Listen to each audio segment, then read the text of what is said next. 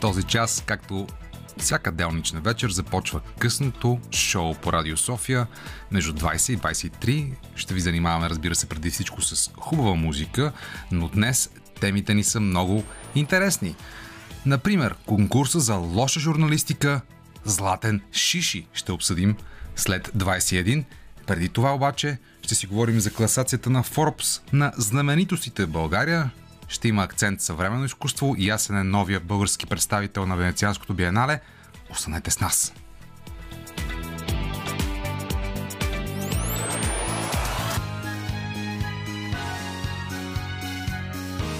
Радио София Късното шоу с Даниел Ненчев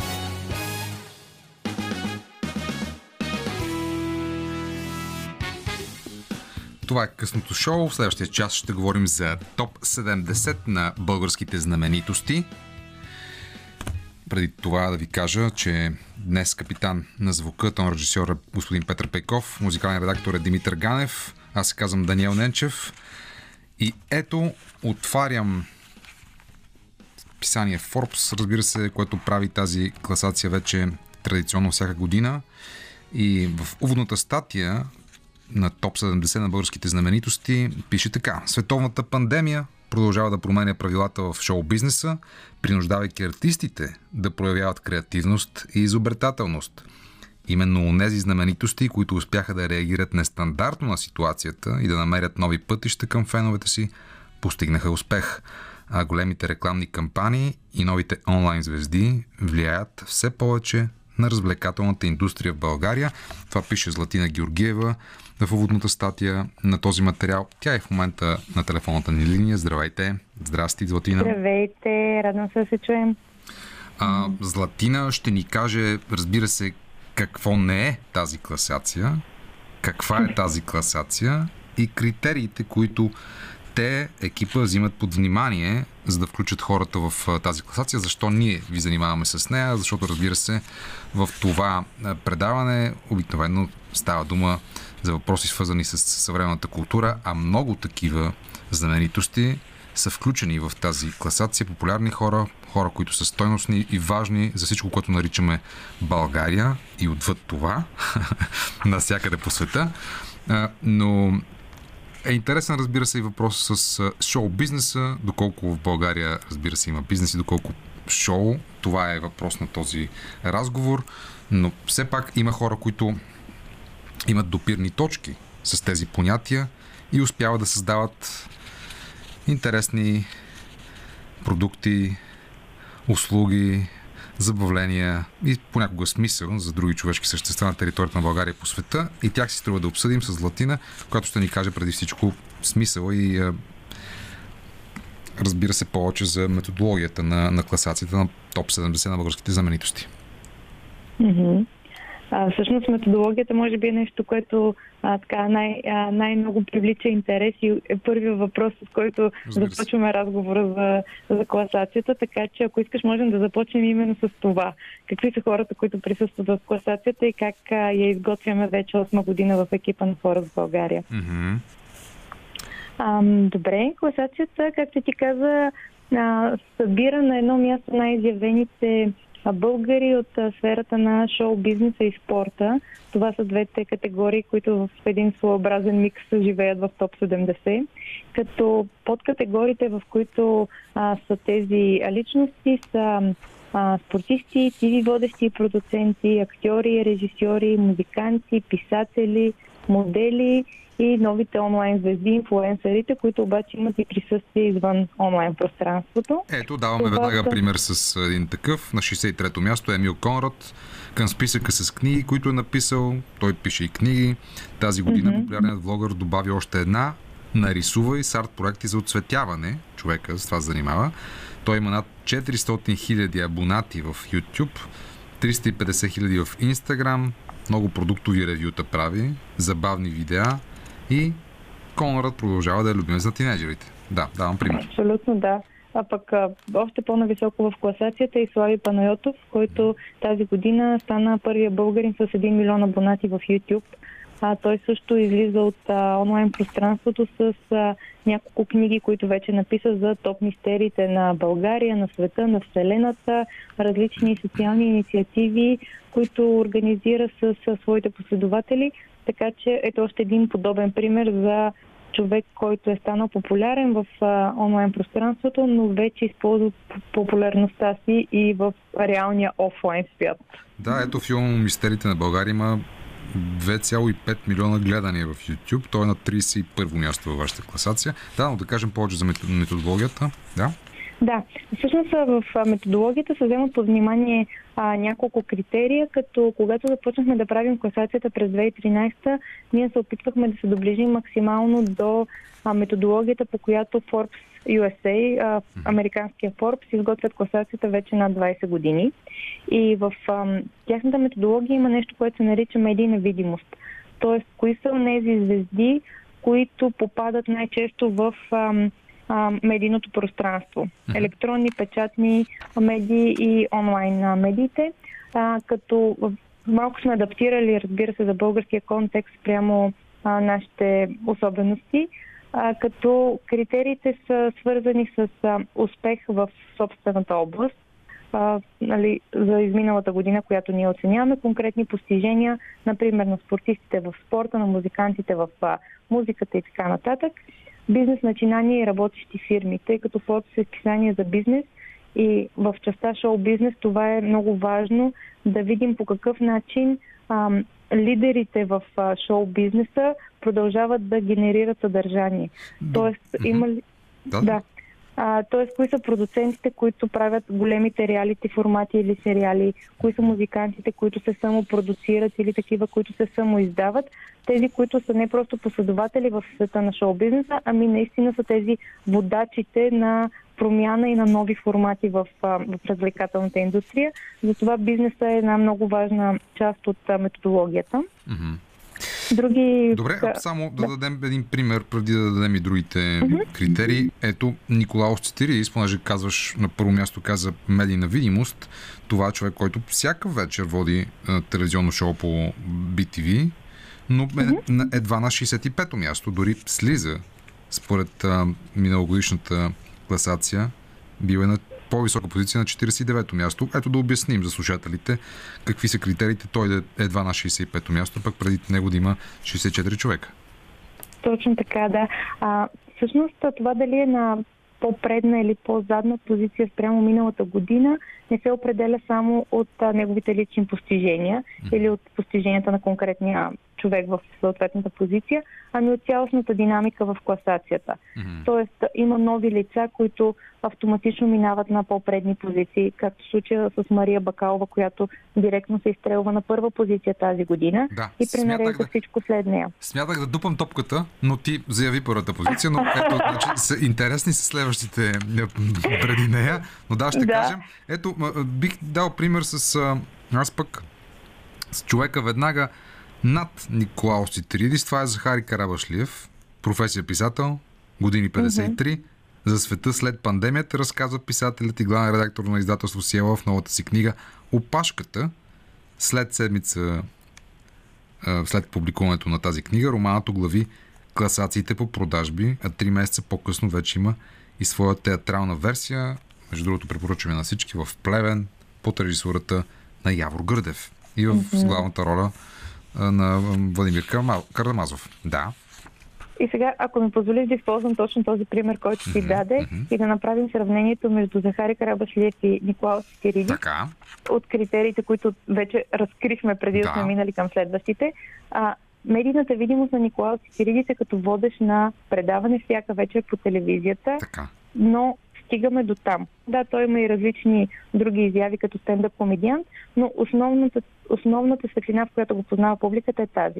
Докато Захари Карабашлиев, освен като писател, той е и главен редактор на издателство. Тоест, ето тук вече имаме този лек завой към бизнеса и към човек, който има много по-ръководна роля в своята сфера, отколкото да е само едно лице на екрана. Mm-hmm. Разбирам, разбирам. Добре, а, продължи за другите фактори, да, които определят класацията. От, да. Част от другите критерии са участие в благотворителни рекламни кампании.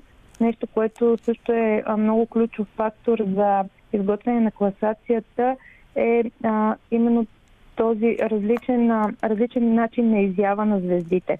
Тъй като благотворителните кампании и социалните каузи, зад които застават, добавят много към техния имидж и положение в обществото, mm-hmm. докато рекламните кампании, особено през последните години, забелязваме как а, превръщат звездите в още по-големи звезди, ако мога да го нарека така. А, тъй като се инвестират страшно големи бюджети в а, телевизионна реклама, в а, реклама по билбордове и плакати и едни лица, които ние сме свикнали да виждаме от телевизионния екран, от театралната сцена, в един момент са на всеки завой и са във всяка рекламна пауза по телевизията и mm-hmm. те стават още по-видими и още по-популярни. Например, така... Теодора Духовникова, която на 67-мо място. Тя е, разбира се, един от двигателите на арт-проекта Поетите, който се случва в дигитална среда, пък и на живо. Той се превърна в онлайн хит с излъчванията си на живо тази година заради пандемията, пък и предишната. Знаем Теодора от Народния театър. Тя имаше изключително силна роля в когато Гръм удари по Яворов. Но, както каза ти, посланник на широка кампания, която популяризира нощта на музеите. Mm-hmm. С онлайн студио на живо и така нататък. Бойко Кръстанов, друг артист, пък е звезда от сериалите участва във втората част на филма за връщане на Ники Елиев и в моноспектакъл Всички страхотни неща, режисиран от Владо Пенев, Празникът от Явор Гърдев. И разбира се, рекламно лице на различни кампании и него можем да видим зад всеки ъгъл, както ти каза. Той е на 27 да. място. Да, и ето сега това, което казва за Бойко Картано, всъщност е а, още един пример за а, друг критерий от нашата методология е именно разнообразието от канали, чрез които дадена личност достига до своята публика. Mm-hmm. Бойко Крастанов участва в сериали, т.е. зрителите в зависимост от това какъв жанр предпочитат могат да го видят в различни а, телевизионни превъплъщения. Той също така е на театралната сцена, т.е. аз ако не гледам телевизия, но мога да го видя в театъра. Ако не гледам театър, мога да попадна на него в някои от рекламните кампании. Така че ето това показва различните а, канали, по които а, известните личности достигат до, до аудиторията и по които всъщност увеличават своята видимост за, за зрителите. Добре, предлагам на нашите слушатели пък да дадем възможност да чуят една хубава песен по Радио София в късното шоу, след което да продължим да си говорим с Латина Георгиева за класацията на топ знаменитостите в България. Това е късното шоу по Радио София. В този час ще си поговорим за съвременно изкуство. Ясен е българският представител на Биеналето в Венеция тази година. Ще включим по-късно в предаването Весела Ножарова, част от журито. Също така ще чуете едно интервю с Маргарита Дороска след малко, която е директор на музея на хумора и сатирата в Габрово, които тази година стават на 50 години. Също така 25 годишни има на а, Биеналето на хумора и сатирата в изкуството, които отправят покана за участие на артисти и ако вие познате такива или вие самите се занимавате с съвременно изкуство, може да участвате в а, Биеналето тази година. Той има отворена покана, ще стане дума за нея след а, малко, но преди това говорим си с Латина Георгиева за топ 70 на българските знаменитости, класацията на списания Forbes. С Латина Казахме преди малко за критериите. Разбира се, да припомним с две думи. Става дума за това, че хората не просто трябва да бъдат популярни и значими в своята област, в спорта, в телевизията или в изкуството, трябва да имат допирна точка и с бизнеса, и с това, което все пак наричаме пазарна економика, нали така?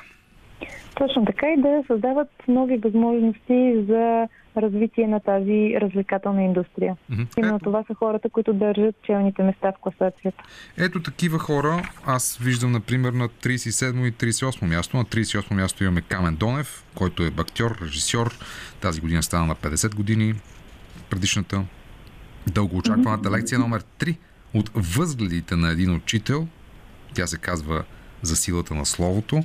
Вече е факт и Камен Донев започна срещите си с публиката в Пловдив и на София Моно, пишете вие, но и на други места в България. Той показа своя нов спектакъл. А, в НДК също, на сцената на театър Българска армия, пък Камен Донев се преоплати в Сирано Дю Бържерак под режисурата на Стоян Радев. Но ето този човек за мен е чудесен пример за личност, която е силна в това, което прави в изкуството. Събира страшно много хора в големи, най-големите зали в България. Прави нещо стойностно на базата на български язик. Хумор, сатира и забава. Също така хореография, също така музика и пеене. Но също така и това е много голям бизнес. Да, много голям, абсолютно. Голям, да. Той, той, пълни, той пълни зали, точно така, той пълни зали, всеки път билетите са разпродадени много преди датата на, на спектаклите, така че е изключителен.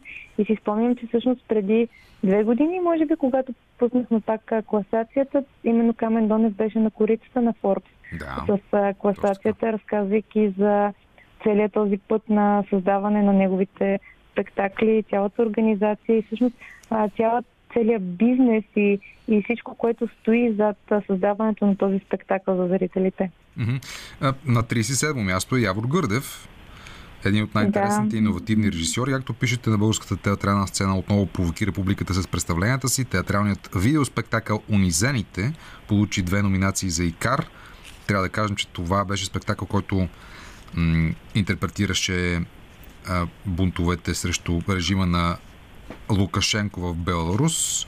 Унизените беше театрална ситуация и в дигитална среда. Той получи две номинации за Икар. Постановката Фицрой бе със световна премиера тук, а най-новото му предизвикателство, както вече казахме, е поставянето на опашката по романа на Захари Карабашлиев. Mm-hmm.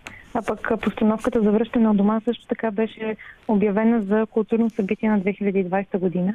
Така че той продължава наистина да, да изненадва публиката с много интересни, иновативни проекти, с различна гледна точка, с различна тематика, така много а, социални, но не в типичната а, пътека, която сме свикнали да виждаме в, а, в българската развлекателна индустрия и продължава да жене големи успехи от гледна точка на награди и признания от, от критиката и от зрителите.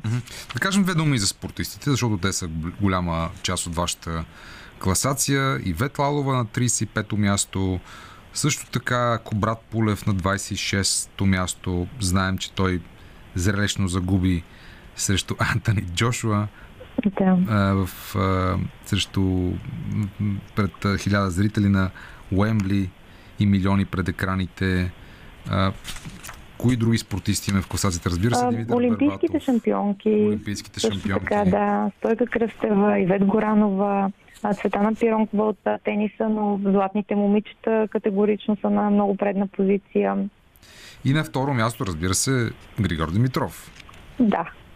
Ам, Всъщност спортистите са, както и ти каза, много важна част от а, класацията, като тази година имахме така а, късмета да, да има много изявени спортисти благодарение на, на силната олимпиада, която направиха нашите спортисти и голяма част от тях попадат и в класацията благодарение на олимпийските отличия, които получиха. Mm-hmm. За спортистите отново това, което се вижда в а, класацията е, че предните позиции са заети от а, личности, които не просто са много успешни в, в своя спорт, но и които са направили някакви различни а, интересни неща през годината. Периода, който гледаме е октомври 2020, октомври 2021.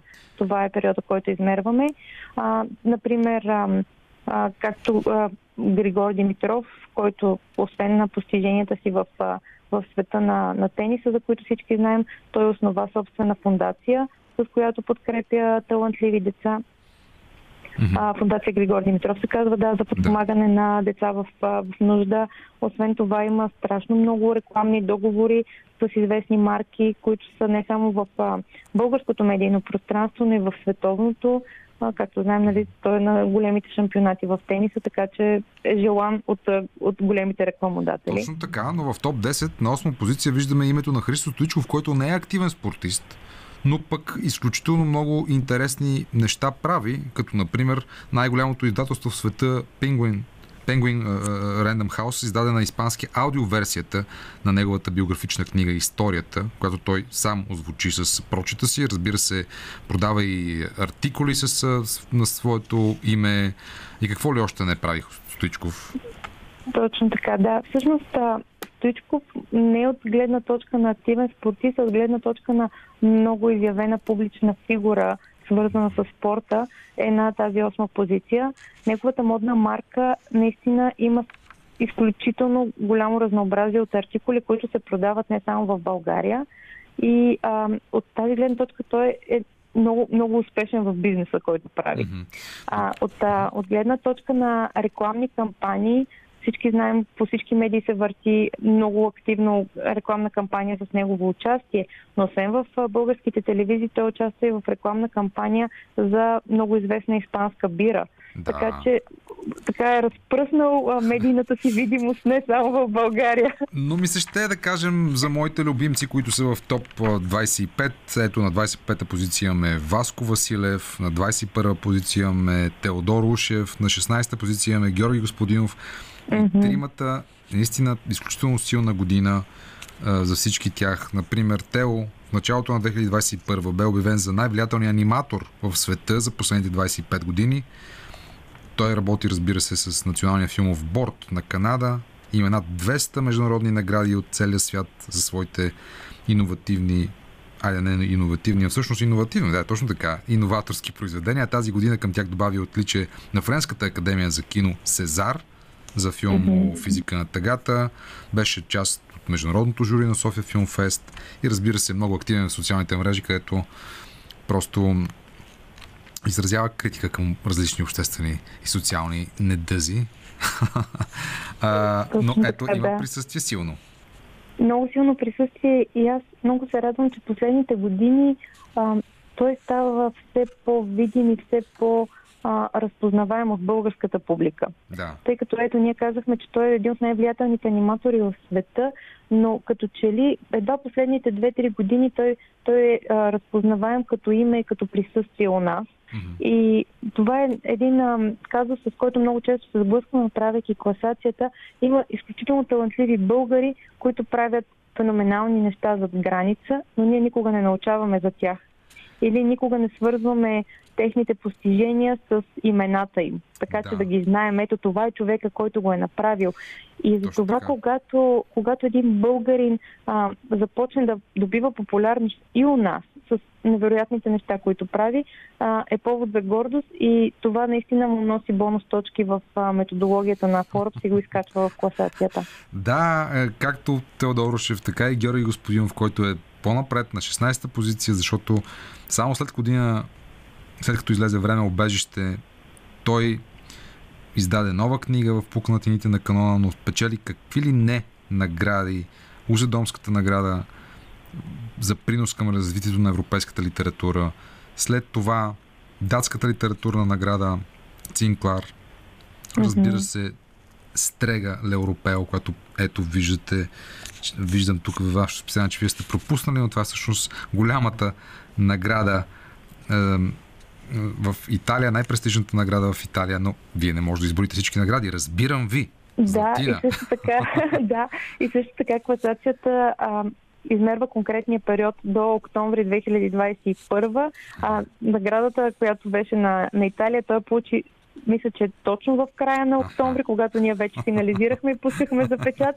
Така че има, а, между другото, голяма част от а, хората, които попадат в класацията, до излизането на броя вече имат още натрупани постижения, да. които които ще бъдат измерени следващата година. Точно така, така. няма да останат незабелязани. Но, но искам да добавя да. само за времеобежище, че всъщност Георги Господинов с този роман има договор за превод на 12 езика, което е страшно признание, че хора от толкова много различни държави с различни култури и бекграунд ще могат да се докоснат до, до романа на Георги Господинов. И точно това е допира пък с а, бизнеса и въобще с а, културно-творческите индустрии, не само в България и по света, докато в началото на своята кариера Георги Господинов има а, договори с, например, по-малки издателства, с университетски издателства. Сега той се домогва, всъщност, чрез, разбира се, качеството на своята литература и критиката, интереса на, на читателите към издаване от най-големите издателства в някои от страните, в които е издаван. Нека да отбележим и Соня Йончева, която е на 13-та позиция. Тя е пример за това, което Злати каза, че български звезди, които са световни, имат някакви изяви в България и са фактори, стават популярни, по-популярни, все по-популярни и в България. Соня Йончева направи концерт с Пласидо Доминго пред Александър Невски, пред 5000 зрители. Имаше излъчване на живо в целия свят. Представи нов албум. Също така какво ли още всичко, не? Опус и всичко това беше спечели... организирано от собствената и компания. Mm-hmm. За да вмъкнем тук бизнес акцента, всъщност тя е от хората, които се само продуцират и само издават и организират цялото това събитие именно чрез собствената си компания.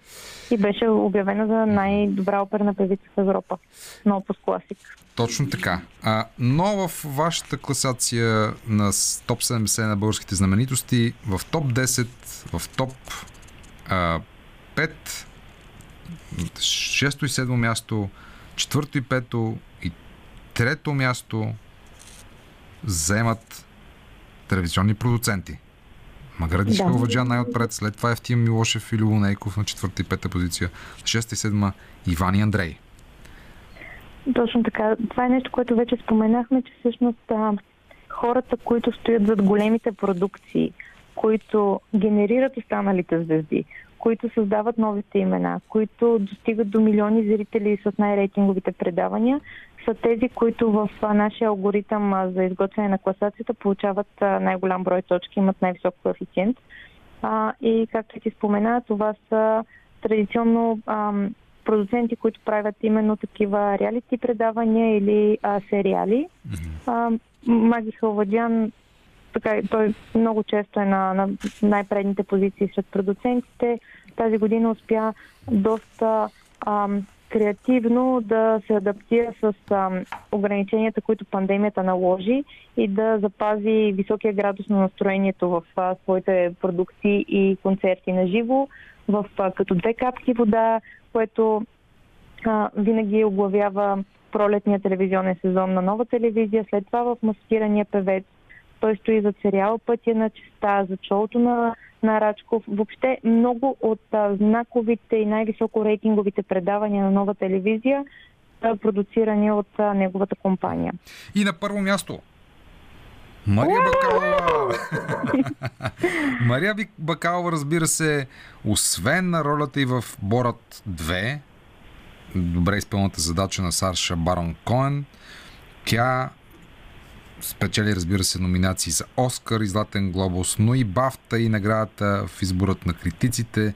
Тя беше сред поканените филмови дейци в Американската филмова академия. Знаете, тази, която избира кои филми да бъдат наградени с Оскар.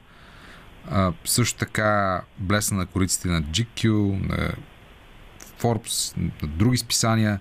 Беше сред гостите на най-емблематичните събития в света на модата и в киното. Освен това, обиколи различни фестивали с филма Жените наистина плачат, който имаше премиера на фестивала в Кан. Актрисата получи почетен аскер за посланник на българското актьорско майсторство. Знаем, че тя е завършила надфис при Иван Добчев. Въобще силна година за, може би, най-популярната българска актриса в света през последните Абсолютно. 30 години, да. Тя Абсолютно можем да кажем, че това е годината на Мария Бакалова. Нямаше грам съмнение, че тя е първенеца в нашата класация, благодарение на всичките си а, постижения в Холивуд, но и заради а, многото си сериозно, много сериозното си участие в а, българския а, медиен живот.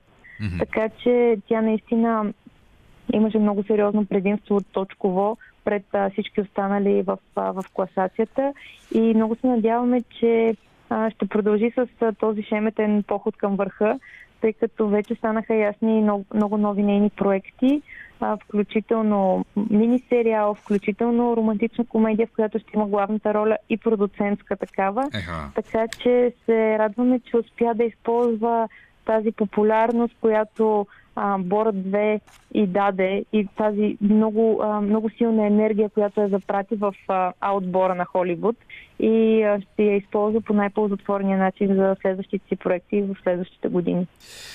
Златина Георгиева от Форбо за класацията топ 70 на българските знаменитости. Много благодаря.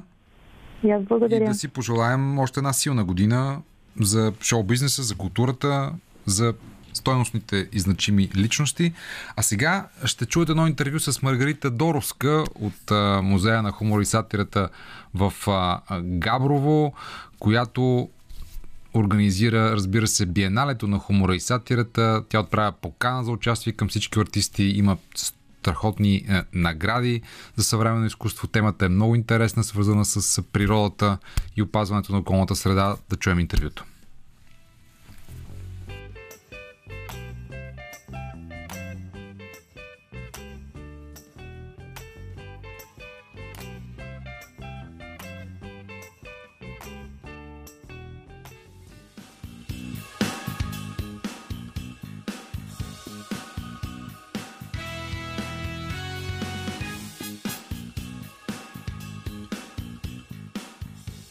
Маргарита, предстои биеналето на хумора и сатирата в изкуствата, но за да бъде то богато, съдържателно, интересно, трябва да приканим колкото се може повече талантливи артисти да се включат.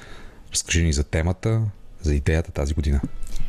Идеята е да се занимаваме с темата за климата, въобще екология. Заглавието е економия на средствата. Защо е економия на средствата? Разбира се, първо е много габровско и габровското винаги е на мода. А, но голямото предизвикателство пред а, нас и ситуацията с климатичната криза е как можем да поставим на едно място факта, че м- ние имаме нагласа за постоянно развитие, за все повече, все по-голямо, брутален гигантизъм, акселерация. От една страна да ползваме все повече и повече ресурси, да произвеждаме все повече и повече, да съвместим това с факта, че ние живеем в една, върху една планета, която има ограничени ресурси. Тоест, явно сметката някъде не излиза. Вие типично представяте съвременно изкуство, карикатури, обекти. Какво се надяваш, че тази тема би могла да привлече? А, три са критериите на журито, ще бъдат критериите на журито. А, първо, разбира се, да отговаря произведението на темата. Второ, задължително да показва чувство за хумор, да използва хумор. И трето, да бъде силна работа, да има силна идея.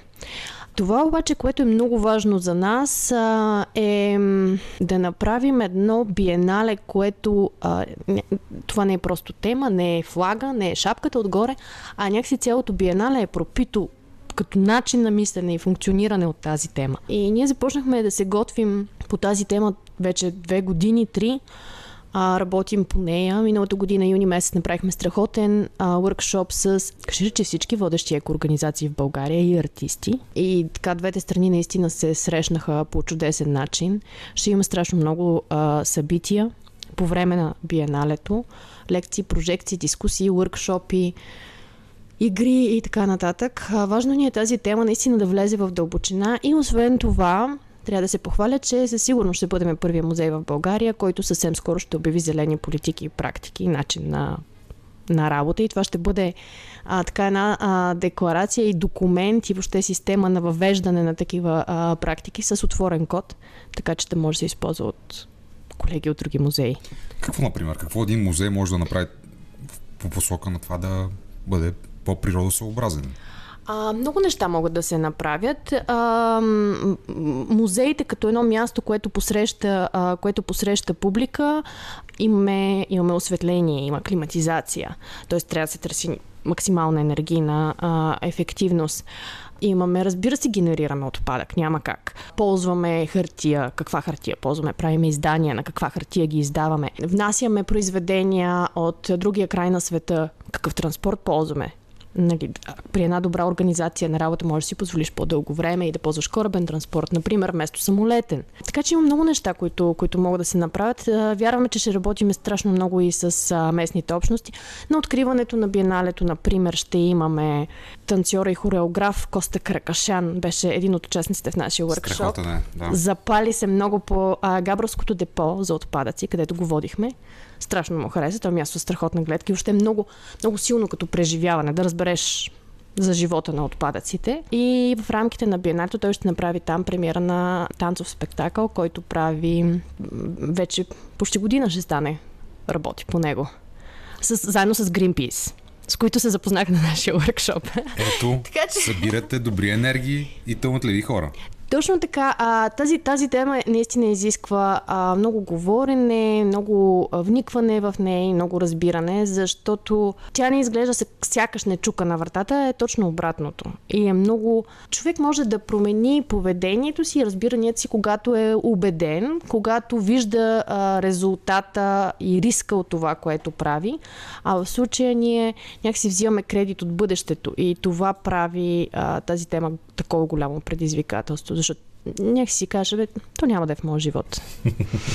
а всъщност вече се усеща, дори не в бъдещето, в настоящето. Маргарита, музея, който ръководите, там, където ти събираш толкова много артисти, музея на хумора и сатирата и биеналето, за което говорим, тази година попада в много интересен контекст, защото всъщност Дома на хумора, музея на хумора, годишнина.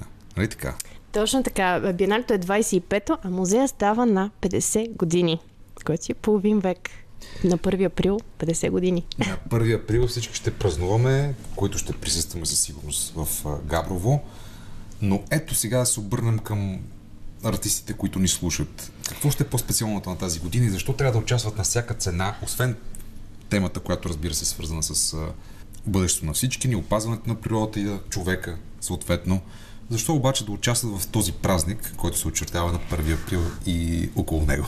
Сега започвам с важните факти. До 17 януари, това е, е следващия понеделник, е отворена отворената ни покана. Тя е за а, работи, които вече съществуват. Ние все пак сме си Габровско биенале и не продуцираме, нямаме бюджет да продуцираме. Плюс това, нали, като си говорим за екологичност, едно произведение, като е направено, то трябва да се показва. Така че не се безпокойте, че няма време. Ние не очакваме от вас да измислите нови произведения. Очакваме онези от вас, които имат произведения на тази тема, да ги попълнят а, в електронната форма, която се попълва за точно 5 минути. Така че нямате никакви извинения. Всеки художник може да участва с а, до две произведения а, две в секция съвременно изкуство и още две в карикатура, ако много малко са, но има и такива, които работят и в, а, и в двете секции. Страхотен международен интерес. Ние за първ път правим огромни усилия а, за международна на, разгласа в а, водещи списания и медии за изкуство по света. А, много силно жури.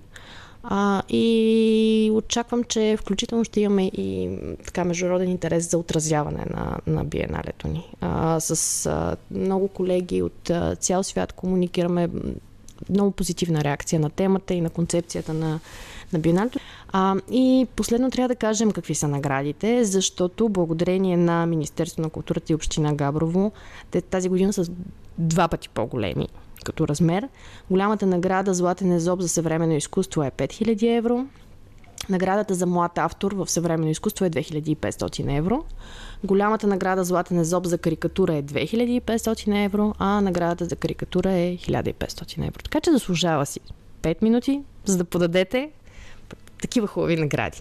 И не на последно място, това нали, винаги го казваме на художниците, трябва да знаят, че наградените работи обаче остават в фонда на музея. Тоест... Музея на хумор и сатирата, където има мястото. Очакваме биеналето на хумор и сатирата в изкуствата и също така, разбира се, карнавал в Габрово и разбира се всички инициативи около 50 годишнината на музея и 25 годишнината на биеналето. Маргарита Доровска, успех! Благодаря много!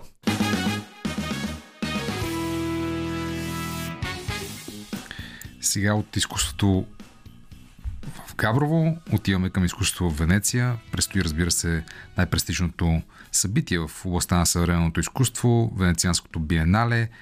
Тази година България отново ще участва с твой представител. За това сега ще разговаряме с Весела Ножарова, Привет, Веси. Здрасти, здравейте. Която е част от журито, разбира се. Република България ще участва на 59-то издание на Венецианското биенале.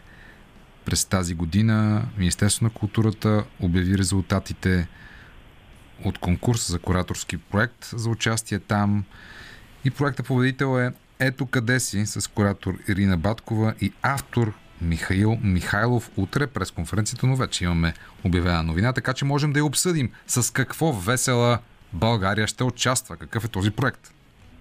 Ами проекта, аз много се радвам, че утре на пресконференцията Мишо Михайлов ще бъде, той живее в Виена поначало, но ще бъде в...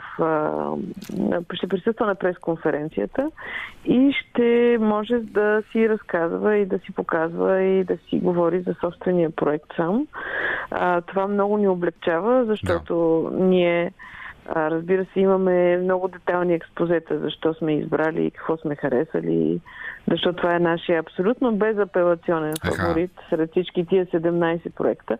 Първо искам да кажа, че а, отново традиционно и, и тази година избора на Биеналето беше форс-мажорен и много в последен момент. Както винаги правим всичко. Да, да, нали, като се говорим за традиции, които преди бяха традиционно не участваме, сега наистина е страхотен напредък, защото традиционно почнахме да участваме, но също така традиционно участваме, биеналето се обявява изключително късно и това, което бих искала да започна да кажа е, че истински дълбок респект към българските художници, които и куратори, които разбраха, че ще има биенале на 2 декември, а трябваше да са си подали проектите и то доста сложни проекти с много административна част, с а, сложни бюджети и така нататък. Трябваше да са готови с проектите си до 29 декември. Да. Което ми се струва някакъв тотален героизъм, защото да. а, просто то за една обикновена изложба да направиш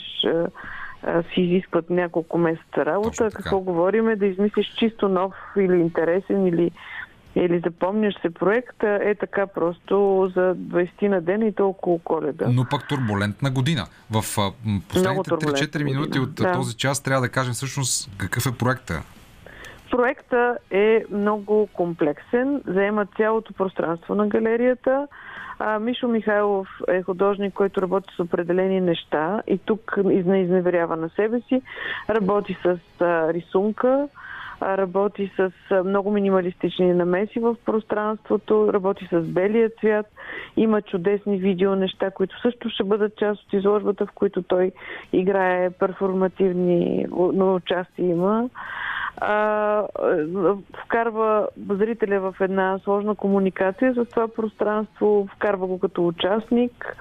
А, мисля, че е изключително задълбочено, измислен, обмислен и проектиран а, на проект а, с много хубави текстове, с много добре измислен бюджет, с много добре планирани разходи, а, разумни и с а, наистина много хубава идея.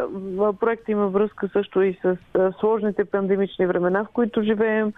А, проблематизира по някакъв начин отношението към, а, към тялото, към стерилността, към дистанцираността, която пандемията ни наложи. Доколкото разбрах, той ще бъде да. с, с скафандър. Artist is present.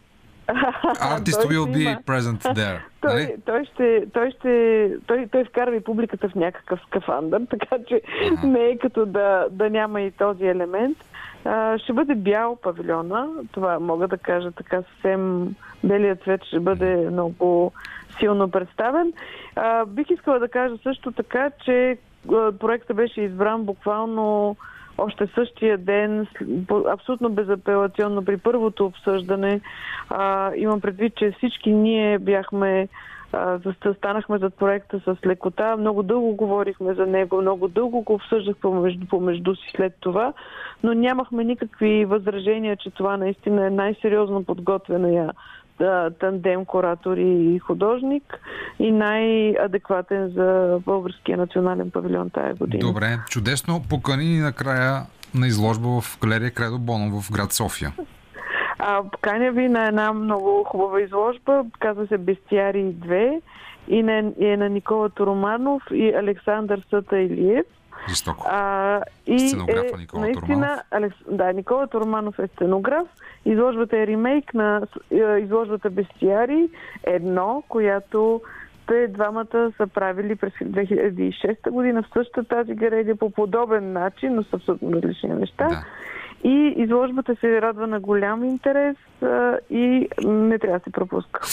Добре, а, благодарим много Весела Ножарова, изкуствовед, куратор за българското участие на Венецианското биенале и за новата изложба, която можем да видим в галерия Кредо Боном. А нека да ви кажа, че след новините в 21 ще започнем разговор за чудесните награди Златен Шиши, които се връчват от тази година и са за достойна в кавички журналистика. В нея участват най-абсурдните, най-лъжливите, най-продажните и най-безполезните материали, на които човек може да се натъкне в днешно време. Ще говорим с млади, но вече доказали се журналисти. Бъдете на вълните на Радио София и след 21 часа, когато има новини, предаването късното шоу продължава до 23. Radio Sofia. Това е късното шоу по Радио София. То продължава до 23. В следващите 2 часа имаме много апетитна и занимателна тема да обсъдим в нашето предаване. Това е конкурса за достойна, в кавички, журналистика, Златен Шиши.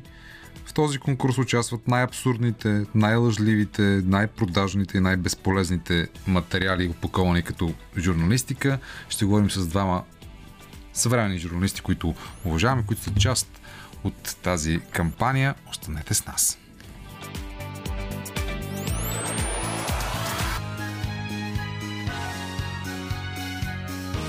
Радио София. Късното шоу с Даниел Ненчев.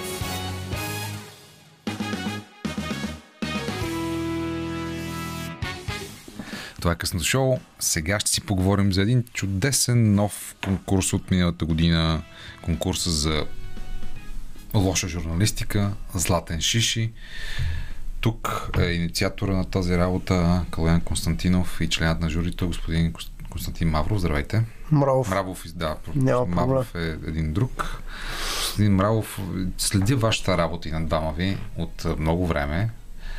А, наистина, клин-клин, друг път сме си говорили за журналистика, включително в БНР и в други формати.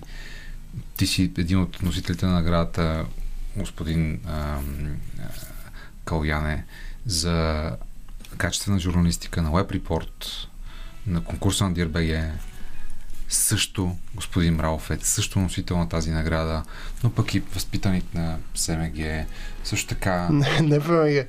НПМГ. Нищо, нищо. математик. Ние ги мразим малко с енергията, но няма проблем. Да, о, редактор в програма Христо Ботев, автор на на подкаста. Хоризонт. Всичко обърках до тук. Всичко обърках. Искам да кажа, че съм каза, поканил на гости. каза подкаста правил. да, съвремени журналисти, на които вярвам. И тези журналисти сега, те трябва да ни кажат за този конкурс, който е Златен Шиши, каква е идеологията на конкурса? Идеологът. Идеологът. А, това звучи почти прокопно. А, ами, всички знаем, че в България има много журналистика. Има много, даже според мен е повече отколкото в нормалните държави, защото под път и над път има убити вестничета, сайтчета, телевизийки и радиа. А, и за съжаление обаче поголовно тази журналистика е лоша. Всички го виждаме. А, и има обаче... Тоест има малко журналистика. Еми, малко качествена, защото и другото е журналистика, но е лоша. Нали? Добре. И има няколко, между другото, награди за добра журналистика. А, и там има достойни материали представители на истина.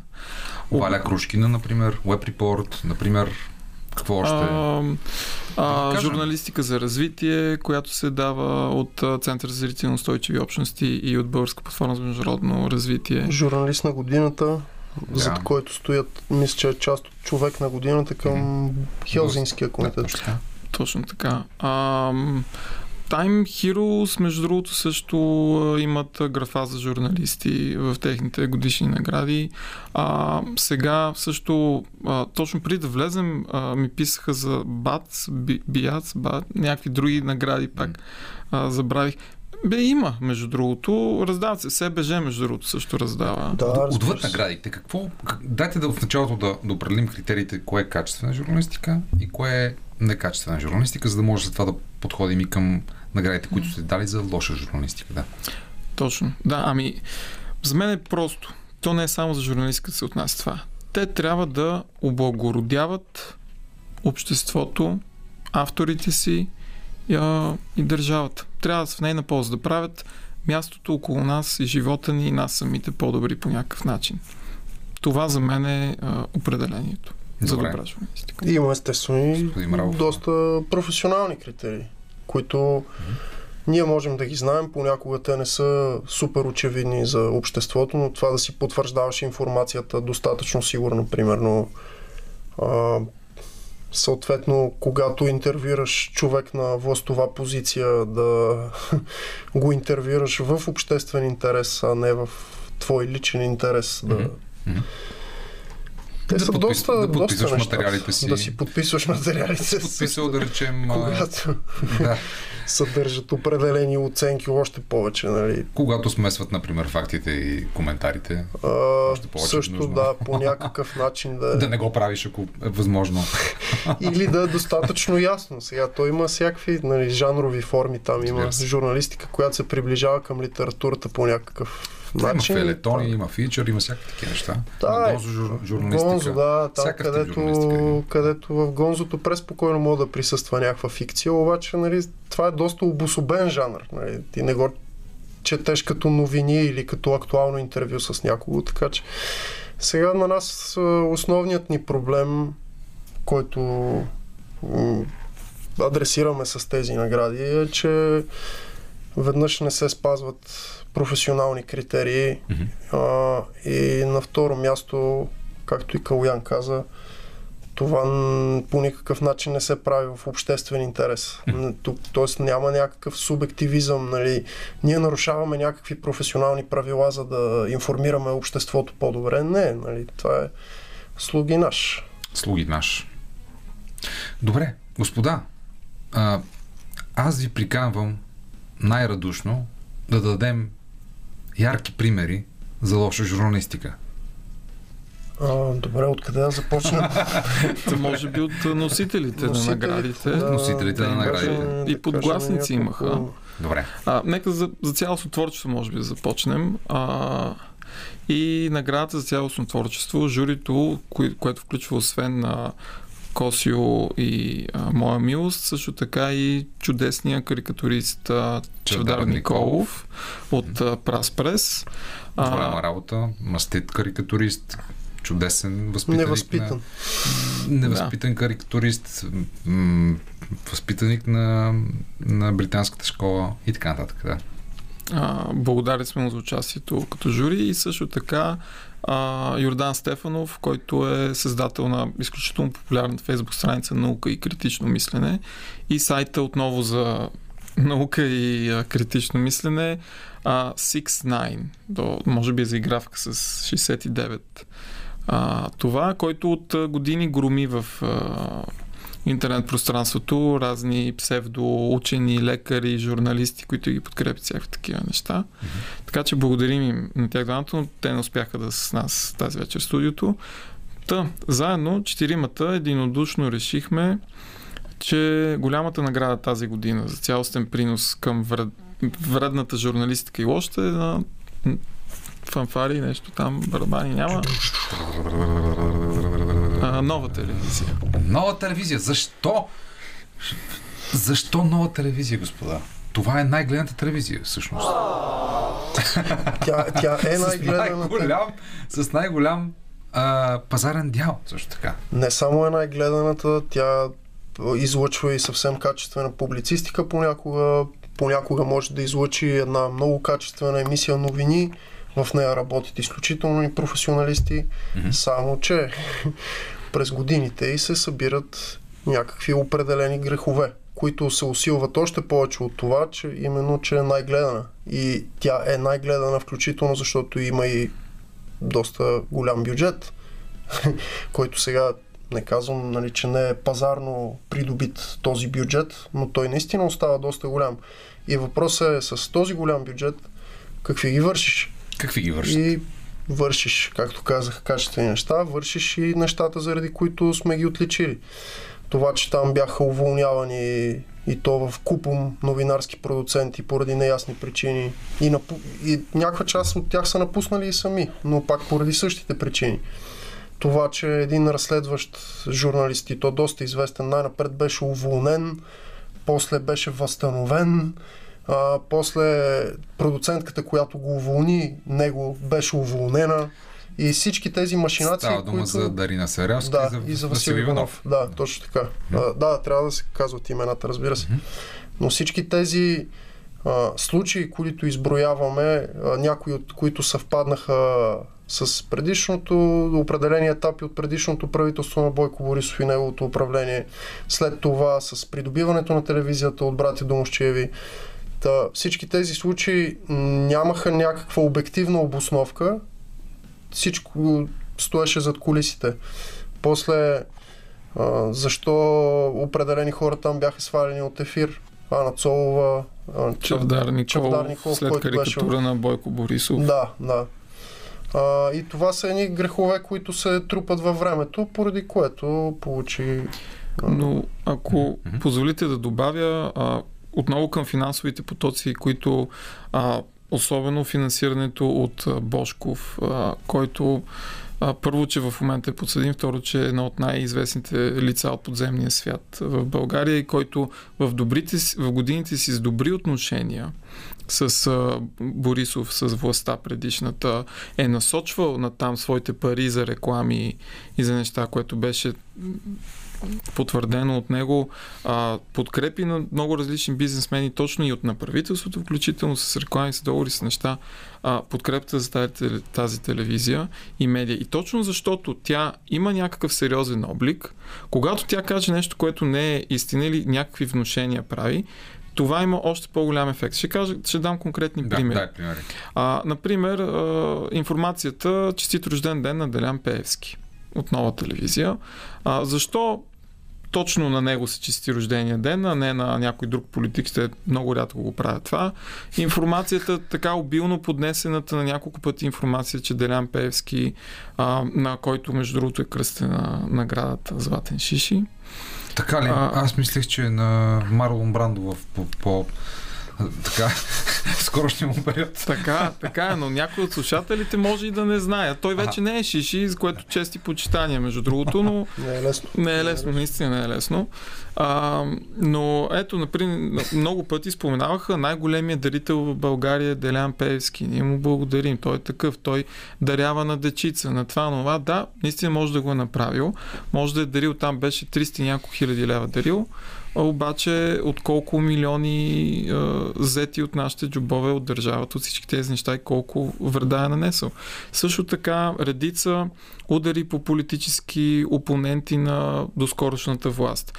Колко а, въобще никаква промотиране на опорните точки на властта на Борисов и неговите приближени, когато те редовно гостуваха, почти никаква опозиция нещата, които казват, ако изобщо някакви техни гости, тех, тяхна позиция гостуваше, беше силно нападана.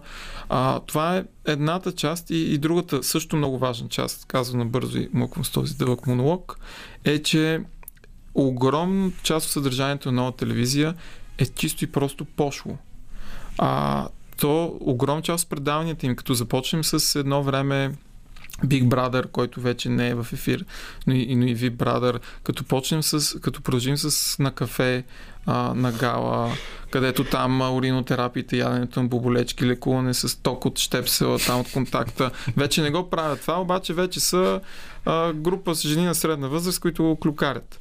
А, преди беше и малко такава нестандартна медицина. Нали, за VP Big Brother, които споменах там, абсолютно, то е воиорство. Това, това са най-низките човешки страсти, изведени в прайм тайма.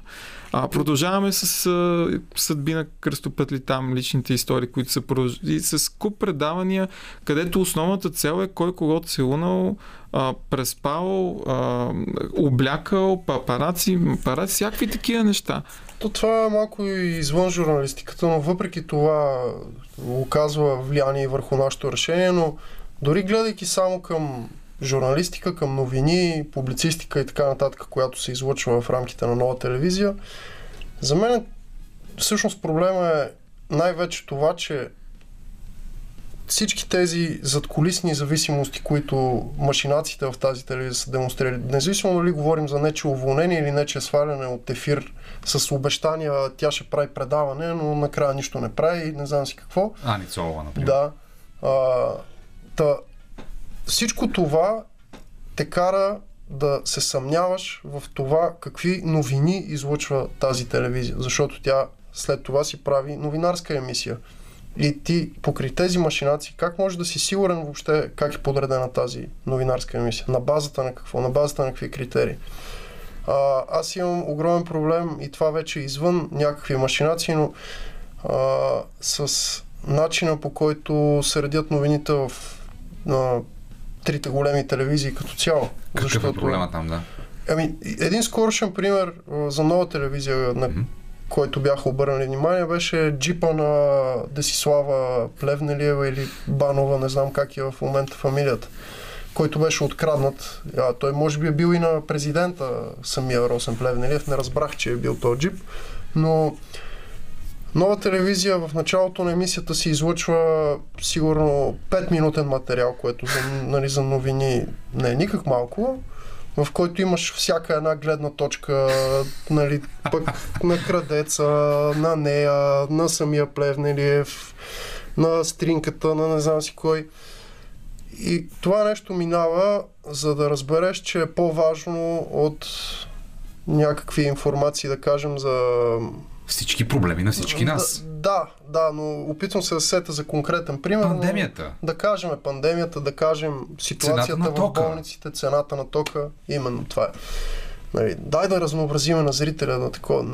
Аз имам проблем с а, това, нали, вкарване на някакви такива малко пошли сюжети, защото ти наистина чертаеш дневния ред на обществото. И сега ти може винаги да се оправдаеш, това ги интересува хората или това ще се гледа повече, окей, обаче ти боравиш с огромни рекламни бюджети, които както стана преди малко на въпрос за Васил Бошков, те не са и съвсем на пазарен принцип разпределени. Поне с тези пари, с които разполагаш, ето както да кажем, ние обществените медии разполагаме също с някакви бюджети, които не зависят от пазара. Щом разполагаш с тези пари, прави нещата на базата на някакви професионални критерии. Но това беше много дълго обяснение за нова Не, телевизия. напротив, а, оставям ви да говорите, защото всъщност е важен контекста. Хората, които ни слушат, да си дадат сметка, че ето Българското национално радио, където се намираме в момента, наистина не случайно е на първо място по доверие, защото всъщност това, което изповядваме ние и което извършваме като професионализъм, доколкото ни стигат силите, е наистина да следваме някакви журналистически стандарти. Ние сме подписали не случайно етичния кодекс на българските медии и за това спазваме тези стандарти. Нова телевизия вероятно също са го подписали. Но накрая резултата в много случаи е компромисен от гледна точка на обществения интерес. Те не спазват тази оговорка между нас, която наричаме етика, да служат на обществения интерес, а по-скоро служат на определени политически играчи или по политически, или пък играчи на деня, или пък силните на деня, или пък обслужват собствения частен интерес като търговско предприятие за сметка на обществения интерес. Дори самия факт, който даде а, а, ти с а, включването на сензационна жълта по същество новина в а, прайм тайма на новините е точно в този характер. Че, всъщност ти а, използваш други средства да информираш обществото, да задоволиш техните ниски страсти, както каза и Калоян с а, тези предавания, които аз не бих съдил сурово, защото в крайна сметка това е пазарната економика, но ти, ако си спазвал всички етични а, норми във всички останали а, Фрагменти. фрагменти от своята програма, от палитрата, която поднасяш на обществото и там всичко е било наред. Имаш публицистика, разследваща журналистика, новини на топ ниво. Нали, ще, ще простим шоу програмите. Сега те не са за всички, те са за забавление, за хората, които гледат телевизия в, в, в такъв порядък. Но ако всичко останало е било наред, никой нямаше да дава сега награда за лоша журналистика за тези порядки. Всъщност ние не даваме за, за, за цялостната медия нова телевизия. Вие давате за, за цялостно творчество на нова телевизия заради всички грешки Да. според вашата ценностна система на професионалисти, които те са допуснали през последните 10 години. И в, те, в този контекст бих добавил, ако позволите и от мен малко, канал 3 е канал свързан с, също с Делян Пеевски Вече нова нюс. Вече нова нюс. И ако се върна малко по-назад, Пик, Блиц, изданията на Делян Пески, Вестник Телеграф и Монитор, това не са медии по същество, това са инструменти за влияние и търговия с влияние, за бухалки срещу политически опоненти, Да, да. за смазване на човешки съдби И тук има което не е медия и не е журналистика и за това всъщност правиме тази разлика в момента, за да Да, да, да, стане да. ясно на слушателите. Много е, това, това е много съществено, именно разликата, защото а, изданията, които спомена, те не работят на базата на почти никакви професионални критерии. А нова телевизия, която отличаваме, това по-скоро е по-тъжното, че ти имаш доста качествени колеги там, които а, са, имат много ясна представа как трябва, да, как трябва да изглеждат нещата, но поради една или друга причина или не могат да я а, реализират, или понякога се стига до тези моменти и ние, според нас е важно да отличиме тези грешки или зависимости или каквото и да са, за да, именно за да подобряваме облика. Защото още по-тъжно е, когато те се допускат от професионалисти и капацитети. Да, ще ми се да задълбаем в тази тема и кога и какви избори прави човек, ако е, ако е журналист, в какви медии да работи, доколко и какво е допустимо. Като чуем малко музика в късното шоу по Радио София, уважаеми слушатели, които слушате, говорим си с господата инициатори на конкурса за лоша журналистика. Сега малко музика от графа.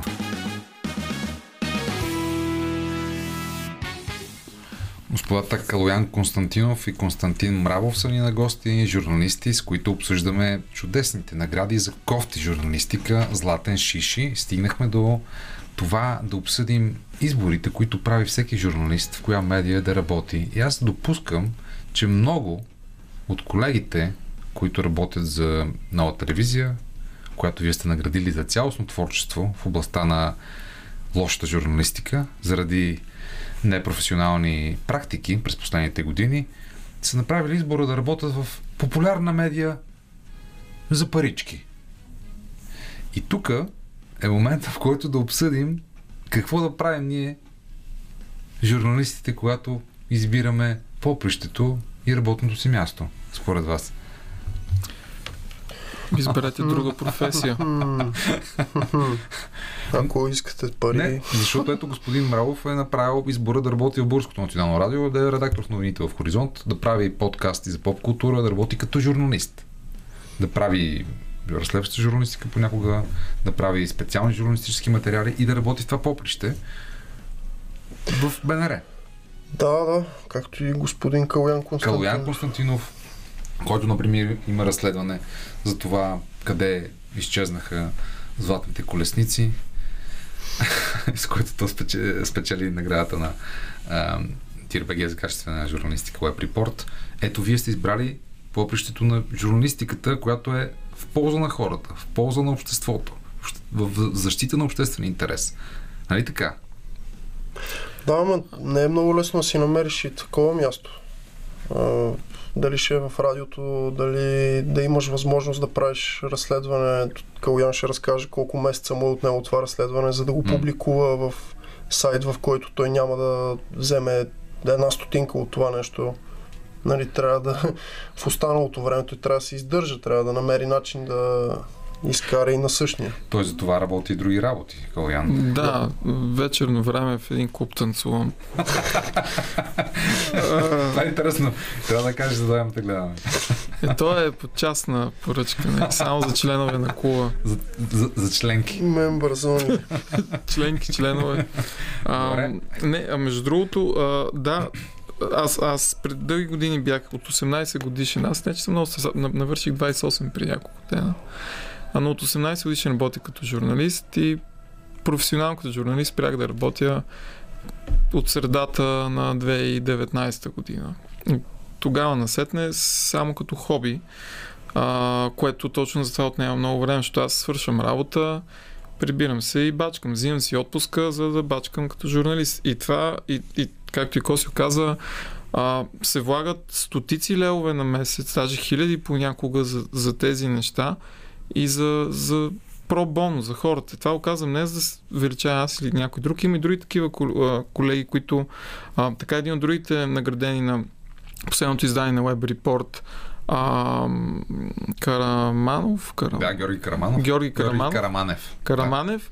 Той а, също се отказва от журналистиката, става програмист и а, неговия сайт, който можеш ли да ми напомниш как се казва? Караманев. Карам... Се да. сайта, да. Много, много качествен хубав сайт за те- технологии и такива неща и той се занимава с това в свободното си време. Мгм. Знам и за много дори такива колеги журналисти, просто защото честната журналистика не плаща добри пари. Това е музиката от Властелина на пръстените. Нали На Вангелисе. Да. А, на В- Вангелис. Да. Та, та, та. Тя е... Тя е а, да, също така и за златните колесници, понеже става дума. а, ето, разкажи ни за това ти разследване. Поздраве, разбира се, от а, тон режисьора Петър Пейков. Но какво ти успя да разкриеш тогава? Ей така, защитавайки обществен интерес. Кражбата на златни колесници. 150. А, много над 150, но 150 с абсолютна сигурност а, и местоположение могат да бъдат иде- идентифицирани, но те всъщност са много повече от а, тях. А, и това всъщност не е нещо, което аз съм го открил. Съжалявам за себе си да го кажа. А, много, много, много колеги от зората на демокрацията до ден днешен, така мине се мине време, през няколко години пише за това. Ефект нулев. И сигурно след 5 години някой друг ще дойде, ще го напише, също ще вземе награда. Хубаво. А, но а, чувствам се много зле по някои от тия неща. Сигурен съм, че, че и вие така се чувствате, правите някакъв чудесен материал, посочвате някакъв проблем в обществото ни. Че И- се краде, например. Да, и какво става? Нищо не става. Остави как се чувстваш. А, опиши какво представляваше работата по, по това разследване. Еми, работата... Опиши един ден на, На ре- реализиране на Да. такова нещо. Да. А, събудих се, измих си зъбите. Така. А, и след това, да. Ами, най-важното са източниците, разбира се, за един човек. И това се гради с години наред с доверие, защото някой а, човек в тази сфера да, да сдигне телефон или да ти пише някакво писмо, знайки да ти се довери с тези неща, знайки, че ти може да откликнеш на това нещо и да а, се потрудиш, това е изключителна привилегия. Тази Тоест вяра. човек, който е наясно с кражбата. Да, защото аз всъщност не съм ловил а, а, а, и манярия, това всъщност е архитект Веселин Игнатов. Да, да е сигнал. Направи сигнал. Точно така. Така, между другото, работят и от антикорупционния фонд. Антикорупционния фонд са разследваща организация от професионалисти, журналисти и адвокати, които, също, които правят такива разследвания, например 8-те джуджета, което става много популярно, или пък преди това разследването за гигантската кражба КТБ е направено от част от, от този екип, работят също по сигнали. Нали, някой човек, на когото те се доверяват, авторитет, прави сигнал и те разследват с всички средства на журналистиката, обективни критерии, инструменти, месеци наред и правят разследване в полза на обществото. Да, продължи, извиняй. Не, няма проблем. А, и всъщност, а, между другото, Веселин Игнат, само спомена, той е наистина учен на световно ниво в тази област. А, тук в България и министерства, и местна власт, кметови, директори на музеи и така нататък го третират като някакъв студент, ей сега завърши, което е изключително обидно за един такъв професионалист, както може да се усетите. Но това е ходене по мъките месеци наред нали, журналистическото. Об- м, С дойта, закон за достъп до обществена информация, така им викаме само с дойта, пращане въпроси до министерства, до кметства, ходене на място, обикаляне, срещане с хора, телефонни разговори, размяна на мейли, анализи на закони, на, на документи, на неща. Въобще минаваш през стотици страници, минимум стотици а, страници, разговори, неща и най-накрая вече като си на прага на силите си, сядаш и аз при... с, с, с, грубата червена беше 100 страници. Се сваля до към 20, което е изключително много, както знаете, за онлайн издание и като цяло. Сега, Косо има някакви забележки към моите а, а, творчески а, Към този са най-малко. въжделения към този са най-малко, да. Но какво успя да разкриеш с няколко думи? Че държавата изобщо не пука за ставащо. Държавата, напротив, тя е активен участник. А Полиция, Какво местна е ставащото всъщност? Как, как се откраднат тия неща? Ами и манярите а, знаят къде са некроп, некрополите, а, знаят къде са могилите, отиват с а, своите металотърсачи, минават те колесниците, всъщност са дървени, обаче имат а, златни или бронзови или други а, елементи, които се хващат. А, разкопават ямата, напълно унищожават археологическата информация там, която е, взимат ги и отиват и ги продават а, на най-близкия едър а, или средно голям а, мафиот а, или понякога се опитват да ги изнесат зад граница. Дори и по този начин, и пак казвам, полицията, местната полиция в цялата страна участва в това нещо. Не казвам всеки един полицай, но представители на местната полиция, на местната власт, Министерството. Какво загуби България от тази кражба? Ами, какво е загубил? Никой не знае, между другото, но Богатства, които могат да са в музеите. абсолютно. Личната Но колекция на Васил Бошков, не може да се изчисли сигурно. Не може. може. Да, от туризъм, от приходи за държавата, от Точно всичко, така. всичко това. Да. А, личната колекция на Васил Бошков, а, която в момента е конфискувана, дори самия той е признавал а, в едни предни години, но а, повечето, по-голямата част от нея, да не кажем всичко, айде не всичко, е незаконно придобита точно по този начин. Всички тези златни ритони, които той има, а, маски, накити, неща, всичкото това, то е изкопано от земята в България, защото в България е абсолютно незаконно да се купува и продава археология. Ако ти намериш нещо, трябва да го занесеш на властите. Това е. Може да си го намерил и да си Нищо пак. с вас. Ма пак не може. Това, това е незаконно. да, си, е- да си е копал. Дори да е копал и да е намерил нещо, е незаконно да го задържи. Само ако от чужбина го е взел и той така вади документи. Калян, важна е твоята история, която ти всъщност разкриваш тази цялата работа и какво става. Какво ти казват институциите, какво ти казва държавата, като си, ти си разкрил, ти смисъл ти сигнализира ли прокуратурата, сигнализира ли МВР, защото кажеш полицията всъщност нали, участват в това нещо, ама това е, това е голяма, голям проблем, голяма проблемация, звучи скандално. А, МВР е сигнализирано и то а, не от мен, ами от археолозите местните там, които са Веселин Игнатов и други негови колеги. А, Данс, а, тогава знаех, по случая Данс а, се беше активизирал и работеше, но те не ми дават информация какво правят и до никъде не стигна там работата. Кметството отказваше да ни приеме. То забрани заради нас достъпа до журналисти в, в Нова Загора кметството, където кмета ръ- ръси с захар против уроки. Заради нас а, забрани достъпа на журналисти до сградата на общината, защото него изобщо не му показа темата. Министерството, лично говорих с Боилбанов, който Така. тогава още беше а, министър. Той каза, че изобщо не го интересуват тия теми, изобщо да не го търся, да не го притеснявам, защото най-малкото кой съм аз, кой е Чудесно, той. Да, някакъв млад журналист, да. Министерство на културата а, тотално ни Мога ли да кажа думата с от и продължаваща с ба? От а, люспи от дневния си ред. Добре. Тотално ни Отсвири. отсвири. Ето виж как хубаво, богато езиково става. Така? Точно така, защото не им пука, но а, за предисторията на този материал бях писал още 2016 година и тогава Министерството на културата се беше заело да оправи нещата и до момента, в който пак 2021 пишех, пишех за това, Министерството на културата още провеждаше срещи да сложи едно скапано метално покритие с пластмасови плоскости върху безценната колесница, която е един от най-значимите световни а, а, обекти от този тип. Къде? В а, Нова, Нова Загора, Нова Загора. Караново. Да, да. Добре. А, това е пример за, за разследваща журналистика, за методични дългосрочни усилия на един съвременен български журналист да разкрие една несправедливост, от която са ощетени всички хора в България и въобще цялата ни държава. Целият свят. Това е Целият световно свят, това е културно наследство. световно културно наследство.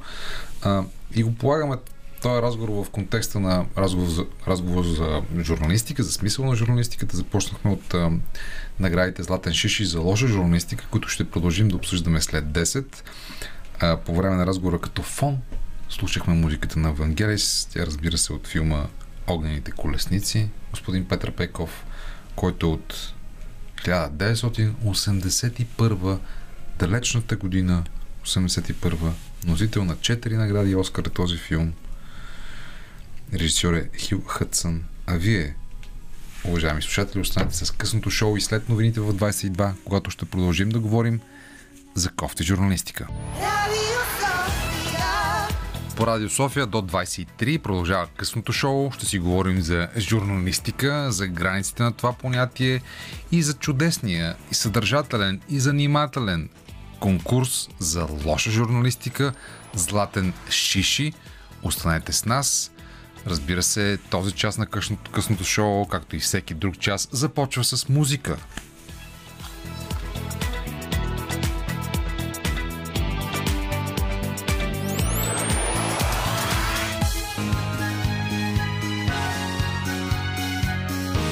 Радио София.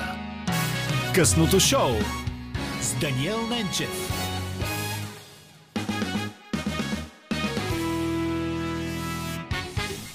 Това късното шоу.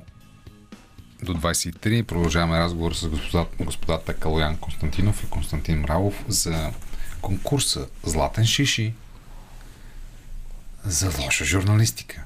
В предишния час говорихме за нова телевизия, която печели наградата за цялостно творчество с различни кофти практики от гледна точка на това, което наричаме журналистика, за различни зависимости с властта, за различни неясни уволнения на знакови журналисти и продуценти, които в крайна сметка ощетяват обществото и то не получава пълноценно информацията, която, от която има нужда. Нали така?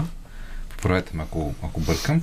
Но сега е време да кажем и за другите отличени във вашият знаменит конкурс. Колега? На мен ми е много любим един от отличените заглавието за Фердинанд, за цар Фердинанд. Отличихме, мисля, че за най-абсурдно заглавие беше това. На абсурдно заглавие на 168 часа Да. връчихме приза. А, Също издание, в, в, в което работят изключително качествени колеги и поради което ни е изключително непонятно как могат и редакторите, и журналистите да стигнат до решението да сложат а, едно определено заглавие. Каляне, кажи го, защото се притеснявам да не объркам. Да, кажете спокойно. Ами, заглавието гласи Фердинанд е оплождал Мария Луиза като циганка. Така. Страхотно, страхотно заглавие. Просто ме кара да изтръпвам всеки път, когато го чуя. Да, а ка, иначе текста е... То, то даже заглавието не кореспондира изобщо с текста. То няма нищо общо с текста. Като изключим с това, това, че са имали много деца. Така е. И Просто което... защото са имали много деца, редакторите решават да направят това сравнение в заглавието. Може и автора. Автора и след това редактора го одобрява. Или редактора го е сложил, а пък защото оригиналното заглавие не му е харесало. Да, защото статията не е особено интересна и за предизвика някакво внимание. Но ето предизвикало това Така. внимание, но имаше, имаше, да, това е кликбейт, нали, така се наричат. Да, и За въпрос, повече гледаемост. въпросът е защо ти трябва да търсиш повече гледаемост по този начин. Като правиш някакво тотално неадекватно, несвързано с текста ти а, сравнение, нали, което пробужда някаква омраза на етнически принцип. И тук не говорим за някаква свръхполитическа коректност или нещо е такова. Това е все едно в а, Германия да излезе а, заглавие. М- чакай да видим. е, Кажи, ня... Кажете някоя известна личност, която Хитлер. е из... а, в младените си Хитлер е крал като българин, примерно. Или нещо е такова.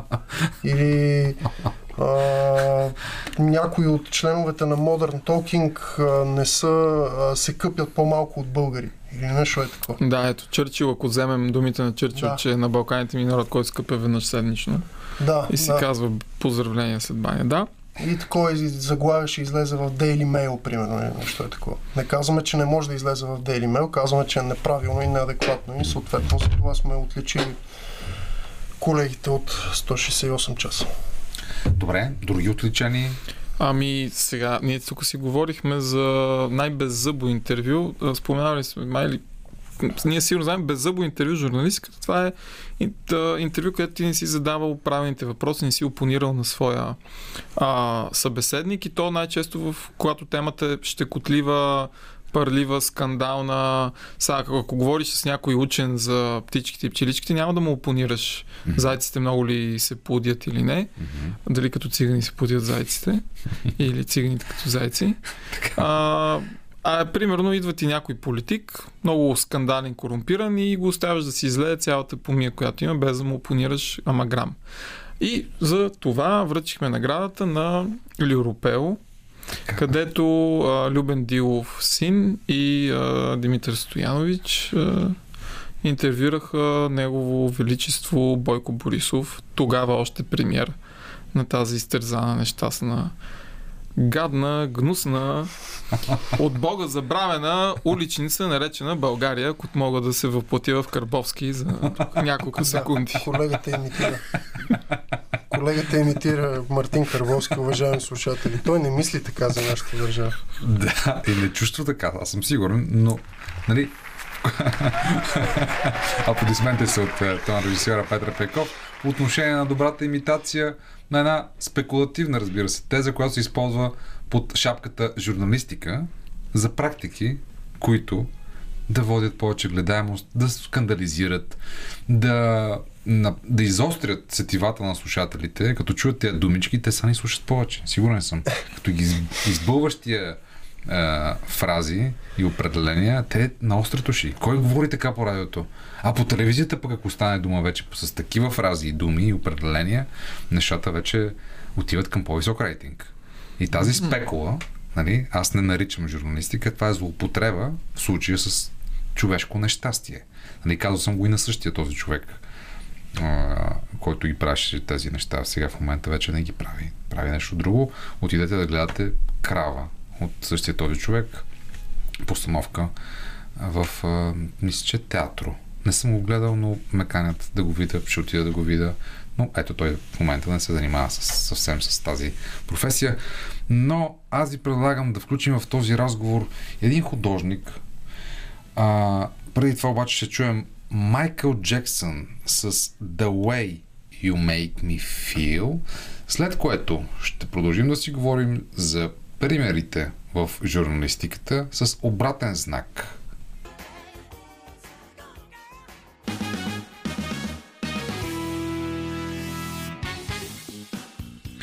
Късното шоу по Радио София днес се занимава с изключително приятната тема за кофти журналистиката.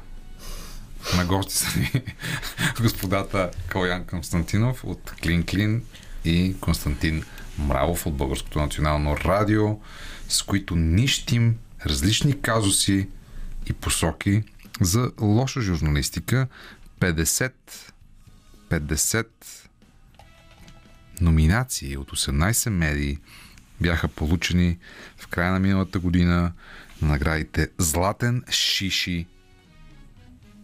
Обсъдихме наградата за цялостен принос за лоши практики в областта на журналистиката за нова телевизия, но и други медии и материали са получили вниманието на журито. Разкажете ни за тях. Например, ето Пик, Уикенд и други медии. Какво не има наред на тях? Какво е наред? Е по-така лесния въпрос, но Ми, Къде да се започне? къде да се започва? Да, просто Дай, дай някаква отправна точка, не знам. И лост не искаш ли достатъчно голям? Да, за, Кой- кой за да обърнем за света. Се Въпросът е, да, защо, всъщност какви са конкретно наградите? Ами ние обхванахме жанрово журналистиката много добре, според мен. Като за антинагради.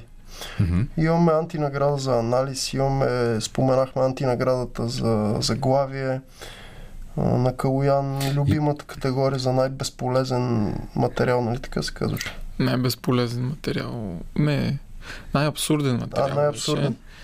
А, където сега ние, а, те са 6 категории, ние ги помним, обаче всяка от тях, освен победител, има и подгласници а, по два. И стават много за това, като не е пред нас понякога да се обърква, но ето сега за най-абсурден материал а, беше, мисля, два рептила се борят за власт. А, където някаква жена а, е хванала снимките на Майя Манолова, Христо Иванов, видни рептили, разбира се. А, и още някакви български политици ги е сложил някакъв скенер или нам си какво си. И там излязва тяхната рептилска аура и тя разсъждава как и защо. В същата категория имаше подгласник, че Стевка Саботинова е била оперирана при живе. Много важно. От извънземни. А, е, имаше още някакви неща там, че коронавирусът се лекува. Как да разпознаем коронавирус по кашлицата ли? Да, си това, специално го отличихме. Обърна внимание на този материал нашия колега от наука и критично мислене Йордан, който да, да, така ни вложи едни много силни номинации, една от които беше тази за разпознаването на коронавируса по кашлицата. Абсолютно безполезен, че и вреден и абсурден материал. Има също така материал вестник Труп. А, простете, вестник Труд. Ваксината на Pfizer увеличава градите. Да, да. А, Ако това е- увеличаваше нещо друго, ще я да си боцна няколко. Браво. А за сега си само с три. Само с три нещата не изглеждат добре. Не, не думай и не отваряй дума за това. Аз предлагам да включим сега е момента разговора за зля, а, да включим в него художника Стоян Дечев, за да вдигне разговора на малко по-високо ниво. Здравей, Стояне. Здравейте, здравейте. Стоян Дечев е художника, който а, преди известно време направи една чудесна пластика, изобразявайки въпросния Шиши като цар. Тогава припомни ни тази история, но ти имаше а, произведение, което беше аналогично на произведенията показани в Лувъра, нали така, които обаче бяха видени от французи. Твоето произведение беше видяно от зрителите на Софийската на, на, галерия Шипка 6 на, на СБХ. Там аз видях а, в годишна изложба тази Да, малка пластика. И на Габровското биенале също така беше показана тя. Но всъщност разкажи ни за мотива ти да изобразиш образа на Делян Пеевски в, в такава пластика и да наречеш пластиката цар. Ами, първо да не пропусна а, добър вечер на вас и на вашите слушатели. Добър ден, А. вечер, да. Значи, за мен причината е една единствена ирония, бих го нарекал, тъй като това е хумор принесен с а, болка. А, така бих го определил с две думи. Разбира се, това е един шизофренен образ, който а, е наречен с, а, с наименованието Стар, защото Цар, да. на то едновременно напомня два образа. Един а, исторически или археологически, т.е. образа на а, цар Терес, На Терес. и а, владетеля Терес и съответно на нашия а, така Гаргантюа, който все още е де- депутат. А, и а, смесвайки тези образи, някакси а, идеята за време се а, размива, тъй като основ... моята идея беше какво биха си помислили нашите наследници, нашите деца, ако биха как биха разглеждали нашето съвреме от гледна точка на едни археолози, разчиствайки в праха на времето, тъй като те ще видят нашето десетилетие, в което живеем, а, белязано от този образ а, по някакъв начин. И Затова Чуваме ли се? Да, чуваме се. Да. Чу, чуваме те много внимателно и доколкото разбирам всички сме съгласни тук в студиото в това, което казваш. Наистина образа на Делян Пеевски белязва това десетилетие още от преди 2013 големите протести, след като той стана е, председател на ДАНС. Тогава всички, да, които да, точно тогава бяха всъщност а, това беше причината. Това беше причина, това беше капката, която преля. А преди това, разбира се, знаем за всички м, зависимости между властта и бизнеса и държавна сигурност, бих казал, а, на, а, а, на които зависимости това лице е еманацията и лицето и върха на айсберга, но от тогава до сега това лице през медиите, през политическото си влияние, през парламентарното си присъствие, нали, присъства и белязва последните 10 години. Не е сигурно дали е само толкова. И не само последните 10 години, и преди това, разбира се, от да. цялата му кариера. Без да, разбира се, да има предвид, че може би това е единственото лице, но, а, което движи а, всички тези а, процеси, най-вероятно той е просто фигурант в, в, в тези процеси, но това е друг въпрос, но като образ той се е превърнал в един вид икона на, на, на това а, действие. А, в а, това, което бих могъл да допълня е, че самата работа не направих след протестите в 2013 година, но като че ли тя все още е така актуална. А, Ами как да не е актуална, като този човек седи на първия ред в парламента?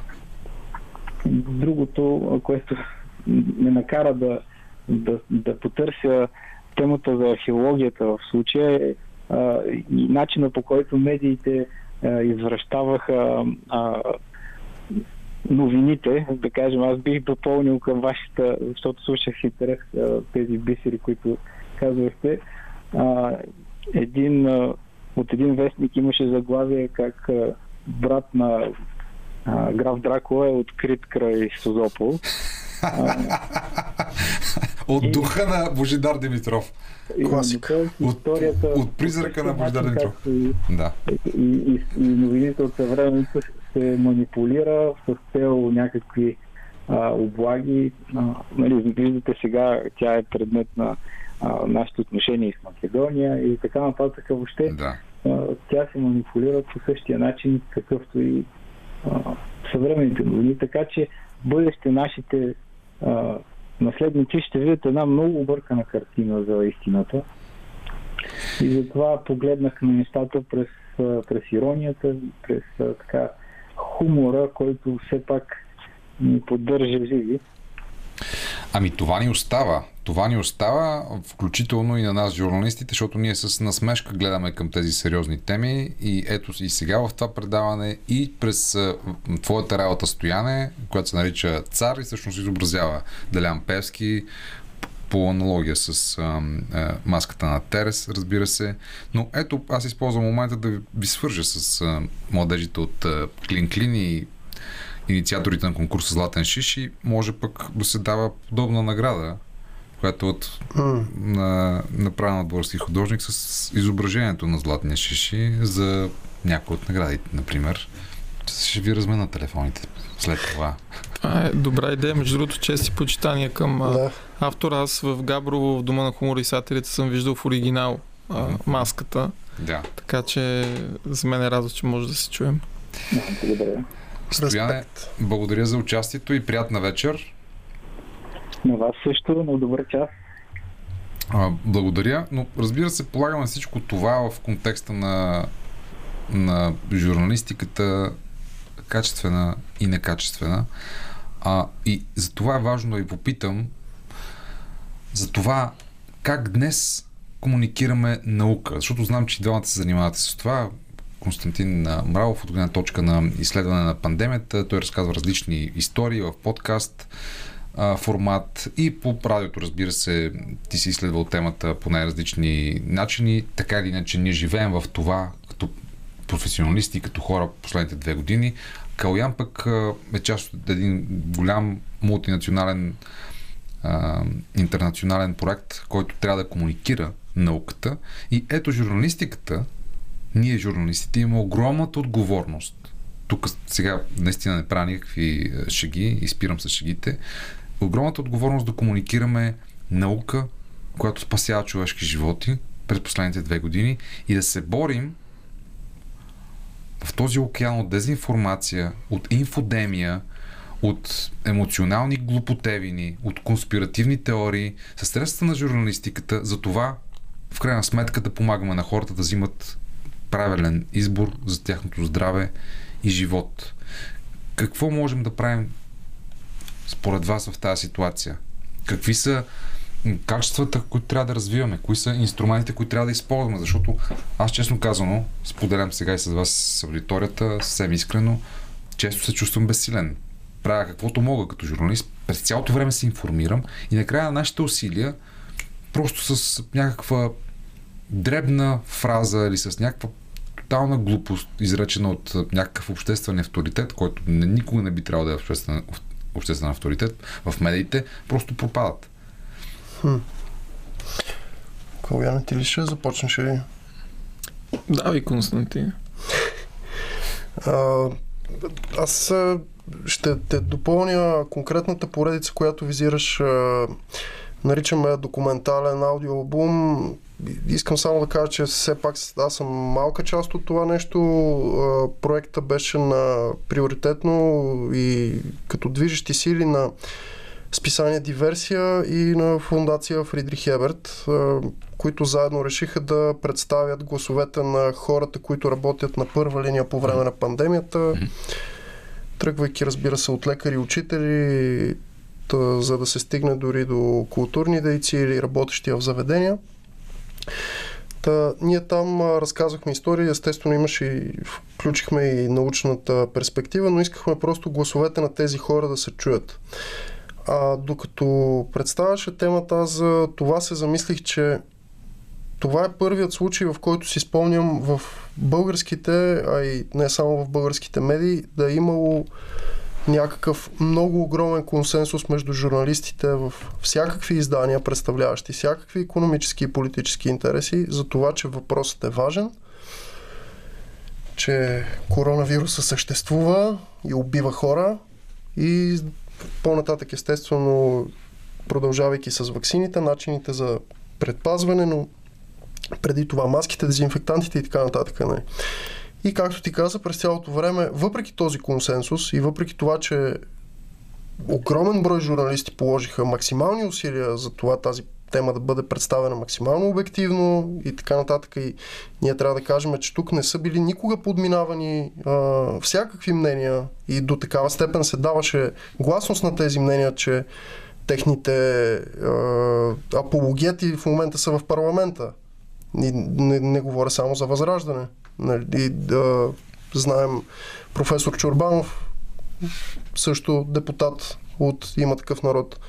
Та, мнението им по никакъв начин не е било подминавано, същевременно цялата тема е била представена обективна и резултатът е плачевен. Защо този резултат е плачевен? Защо има такова недоверие? Защо има несигурност? И мисля, че тук, и това не го мисля естествено само аз, могат да се прочитат доста мнения по въпроса, но конкретно в България смятам, че се случи една перфектна буря, където основна причина за нея беше цялостното ни недоверие в всичко, което властта казва. Нали, ние имаме естествено причините свързани с социалните медии, с това, че вече всеки си е в някакъв балон, че ти се предлага достатъчно такава подхранваща подхранваща сигурността ти в твоите мнения, независимо дали са верни или не, информация. Спираш, да, спираш да си критичен и така нататък. Това всичко, на всички ни е ясно, но в България имаше този допълнителен фактор, който е недоверието към всичко, което идва от властта. И тук естествено виновните са политиците на прехода. Но въпросът е как се преодолява това нещо. Не знам, нямам абсолютно никаква представа и резултата в този случай беше плачен. И в такива, в, говорейки за такива неща, ние тук извън ефир си говорихме за този филм Don't Look Up, но със сигурност почваш да си представяш едни такива апокалиптични а, сценарии, защото се намираме в ситуация, където а, знанията вместо да са по някакъв начин инструмент за прогрес, те се превръщат в единствено и само в инструмент за караници по между ни. Не можем да стигнем до никакви консенсуси, а, но това е в страни от темата за науката в медиите. Как да Извиня. Не, много, много, разбира се, на място с всички неща, които казваш. Калян, как да комуникираме наука? Факти. Така, че да опазваме живота в крайна сметка. Ами, мисля, че повечето колеги журналисти по време на пандемията, ако, ако вземем пандемията за конкретен пример, пък и иначе други такива научени а, неща и факти, през по-голямата част от времето, когато ги комуникират тези неща, го правят по качествен начин. Много рядко са случаите и на определен тип медии, които са така силно антинаучно и конспиративно настроени.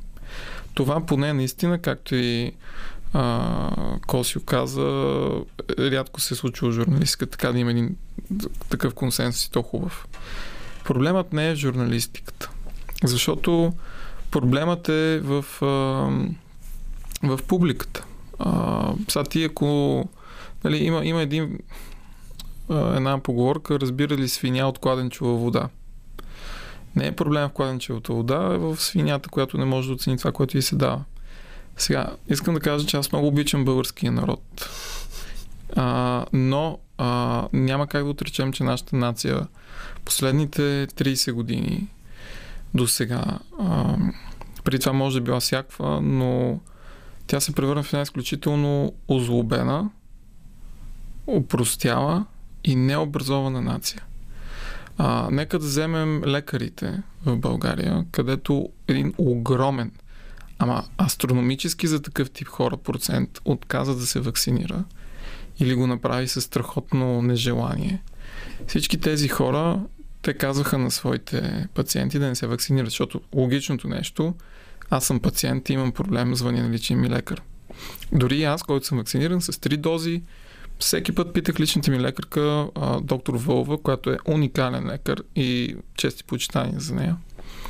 И тя изключително подготвено ми разясни всички неща и ме посъвета какво да направя. Да се вакцинирам, с коя вакцина и така нататък. Но ето започваме от това. Българските лекари, а, лични лекари и други, огромна част от тях мангъровци и така нататък, те, те урониха силно авторитета на вакцините и идеята е на вакци... вакцинационния процес. Но ако, ако се отделим от темата за пандемията, която ни е писнала на всички, в България а, първо, едно на ръка заради бедността и ситуацията и корупцията. Много хора са озлобени и само се чуят откъде да си го избият. Изобщо не им се мисли, нямат сила да мислят. А, няма, няма просто как какво да им повлияе да, да действа по друг начин. Едно на ръка. Второто, упростяването. А, аз затова не случайно споменах от 9 нова телевизия, където нали, тук може да се спори кое е първото а, зрители, който, гледа глупости и, и медията, която му ги дава, защото ги гледа, или зрители започва да гледа глупости, защото медията му ги дава.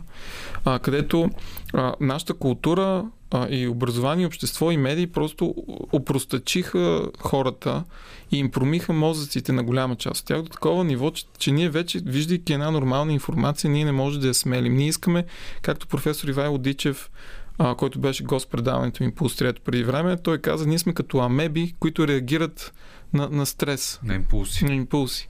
А, вика, просто така сме. Първосигнално реагираме. Наистина ние много упростяхме като народ. И третата причина ниското образование. Всеки знае на какво ниво е образованието българските училища масово. Не, че няма и добри учители. Лично майка ми е учителка. А, и знам на какво са подложени тия хора. Но а, знаем на какво ниско ниво е образованието в училище. В университетите дори още по-зле.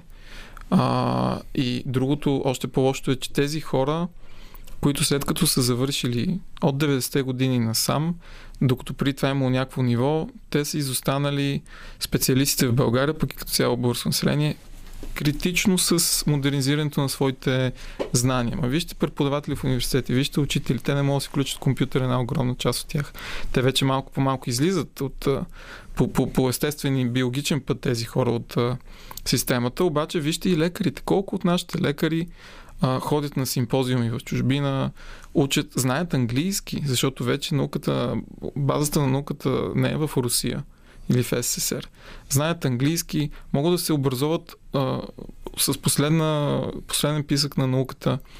И, и други такъв тип специалисти, не само този род. Просто техните знания, на огромна част от тях, не казвам на всички. И, но и на журналисти, и на други са изключително устарели. А, и просто не са актуални. Това, заедно с това, което каза колегата Мравов, създава една перфектна буря в България.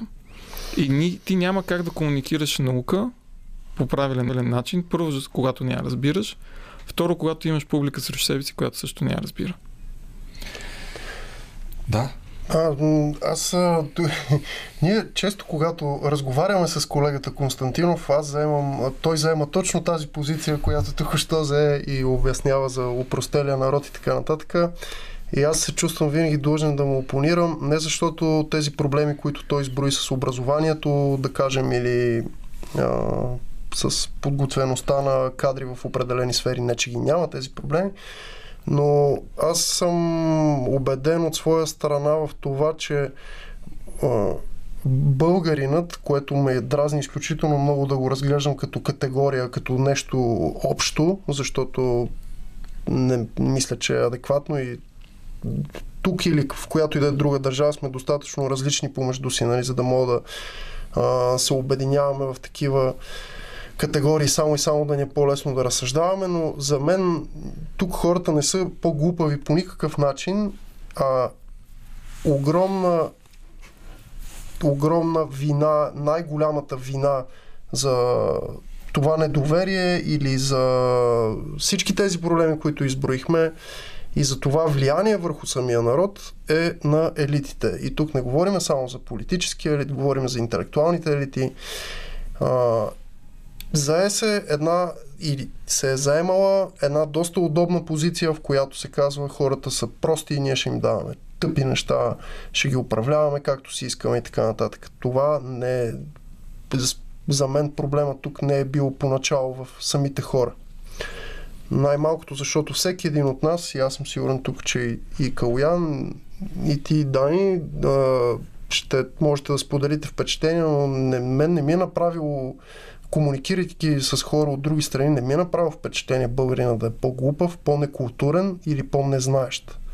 Тук има някакъв много по-сериозен проблем според мен, който е супер комплексен. Част от факторите са тези, които Калоян изброи, но мисля, че а, в основата е това, че наистина тук елита се е подиграла с хората толкова дълго време, че те в момента са настроени по такъв начин, че не можеш да спечелиш доверието им изобщо. Но все пак, за, за да кажем как се комуникира наука, мисля, че както абсолютно всяко една тема, която представяш като журналист, т.е. трябва да намериш някакъв интересен, интересен начин да я разкажеш, така че да спечелиш вниманието. И тук не говорим да го простачваш и улесняваш прекалено много, но просто да демонстрираш дълбочината на темата. И това е. Не, не, доколкото видях, хората доста се интересуват от телескопа Джеймс Уеб, който изстреляха. А, и в България и другаде. И гледат, нали, интересуват се как точно е направен, а, нали, колко време е трябвало, колко пари пък е струвало, пък като се разгъне там, какво ще стане, как отразява слънцето. Тези неща са интересни. Просто трябва да намираш нови и нови. Нали, да не е само Джеймс Уеб, да са още много неща. Може ли реплика? Да, естествено. А, Да, колега. Да, а, между другото, само искам да спомня една глупост. Цяла вечер, като ни представяш Коян Константин, Константин Мравов, аз си мисля, че трябва да намеря един човек, който се казва Константин Калоянов, който да е моето зло аутер его. А, Очевидно сега се включва, да. да. А, Off News а, излезе преди няколко дни с класация най-четеници дописки за 2021 година с огромна преднина на първо място в тази а, медия, а, която не е жълта, а, беше дописката затварят най-добрите дюнери в София. За какъв Джеймс Уеб ми говориш, какви телескопи, какви неща, Ема, виж, козио? това са първични неща, бе. Естествено, ти, да. ти, не, ти не кликаш ли на тъпоти? А, това най- не е... а най-търсената фраза за изминалата година в България в Google е какво да ям? Какво да ям? Какво да ям? Еми, да, да, да. А, Но, аз мисля, че всеки, всеки ще цъкне и, и на това нещо, но това не определя интересите му. Разбира се, това прави трафик някакъв, но не, не мисля, че... Младежи, да завършим. Да завършим конструктивно и градивно. Цяла вечер си говорим за качествена и некачествена жур... на журналистика. Аз ще използвам думите на господин Константин Мравов, че всъщност трябва да си вършим работата. Трябва да вършим, доколкото ни позволяват силите, интересна, качествена, задълбочена журналистика, защото говорим за журналистика и в този контекст сме колеги, и така да продължаваме да печелиме доверието на хората, пък ако им казваме нещо и за наука, и то по професионален начин, с професионалните критерии за това, с събеседници, които сме подготвили, с факти, които сме проверили, с научни становища, които запазват здравето и живота на хората, особено в контекста, в който се намираме, мисля, че по-добра, по-добра работа от това не мога да свършим.